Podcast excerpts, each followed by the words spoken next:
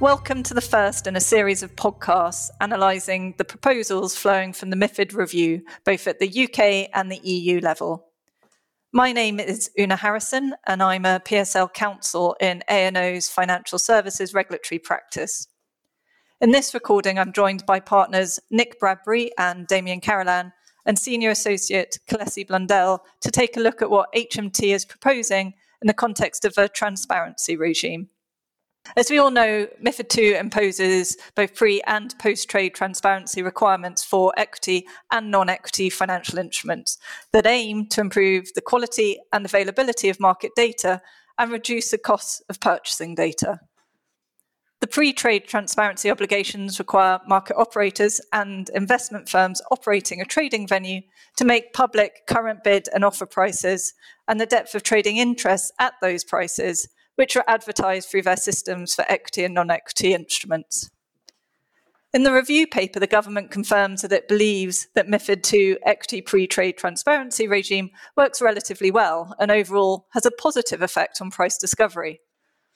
However, the government's aware that the DVC is operationally costly and doesn't achieve its objectives of pushing equity trading onto lit venues.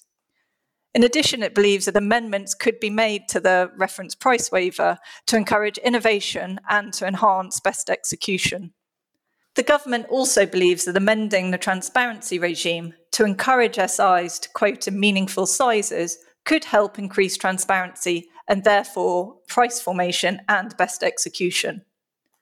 Nick, what are your thoughts on Treasury's proposals for the equity pre trade transparency regime? Thanks, Oonagh. I think there are two headline grabbing points in the context of the equity pre trade transparency regime. Uh, the first is the abolition of the double volume cap, or DVC, and the second is targeted amendments to the reference price waiver. So, taking the DVC proposals first, I think it's fair to say the EU authorities were always more concerned about dark trading than the UK authorities, and they were more sold on the idea of the DVC as a mechanism to move trading onto lit venues. In putting together its proposals, HMT carried out various research on the impact of dark pools on the integrity and efficiency of markets, which suggests that the relationship between price formation, execution costs, and dark trading is complex and variable. It also showed that banning dark pools can result in volume moving into hybrid, quasi dark trading mechanisms. So, what is HMT proposing?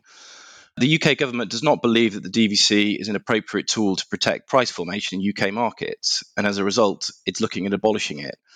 A control mechanism will be put in place to ensure market integrity, whereby the FCA continues to monitor dark trading in the markets and retains its ability to limit it if there is evidence that the volume of trading is undermining the efficiency of the price formation process. The second area is the reference price waiver, which is obviously interrelated to the DVC. HMT are concerned that the source of the reference price waiver is too narrow, partly as a result of Brexit, but also due to the fact that the source is limited to the trading venue where the instrument was first admitted to trading or from the most relevant market in terms of liquidity. The government is therefore proposing a more liberal approach and suggesting that reference price systems can match orders at the midpoint within the current bid and offer of any UK or non UK venue, the key principle being that the venue must provide ultimately best execution for the underlying client. Damian, I think it's fair to say that the transparency regime was one that was originally designed to accommodate the specific characteristics of the equities market, and that when MIFID II sought to extend it to cover bonds, derivatives, structured finance products, etc., the regime didn't really develop satisfactorily in order to account for the fundamental differences between those categories of markets. And as a result, it looks like the government is seeking to make some quite significant changes. Yeah, that's that's right, Oonagh. I mean, as you say, the, the, the current framework is based on, a, I think, what most recognise as an inaccurate assumption that transparency, especially pre-trade transparency, plays the same role in fixed income and derivatives markets as it does in equities. Now, if you think about it, equities markets and trading have always concentrated on venues, of course, and so the MIFID transparency regime was designed on that basis.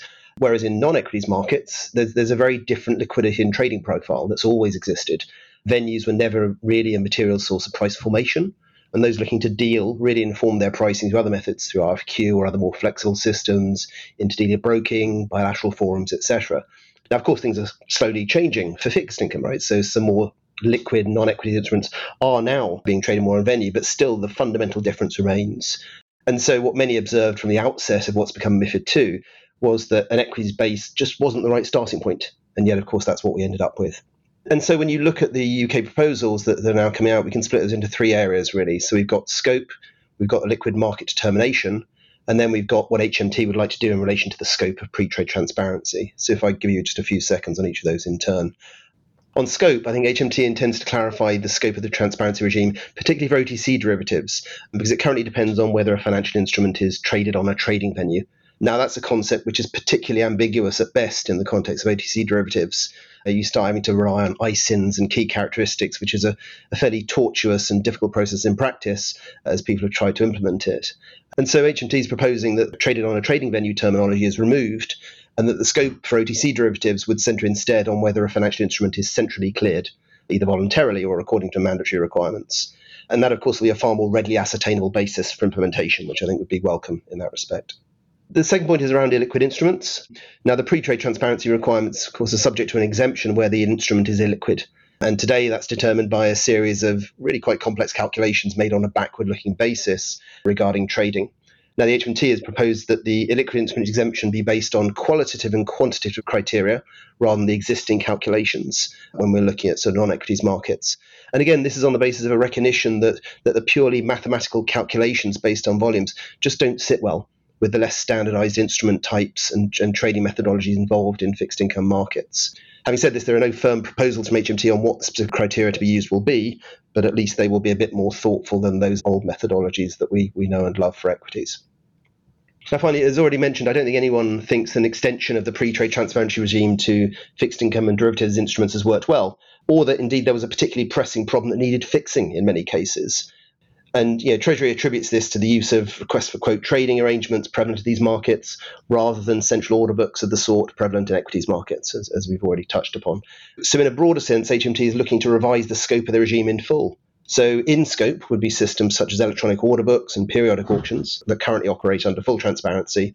Today, um, bilateral trades would be out of scope which I think is again is a helpful move. And depending on that final position of that reform, we will then have the HMT looking at the waivers applicable to pre-trade transparency within that more limited scope. So, so more to come, really. Thank you. Turning now to post trade transparency. In relation to equities and equity like instruments, Treasury states that the regime is, is generally working well and has a positive impact on price formation as the data is more standardized and accessible than other asset classes. Position, however, is different for fixed income and derivative instruments. Kelesi, what is the government really looking to change as part of this review in that context? Well, to increase transparency and aid the price formation process in fixed income and derivatives markets, the government's looking at refocusing the regime and reducing the number of deferrals that are available.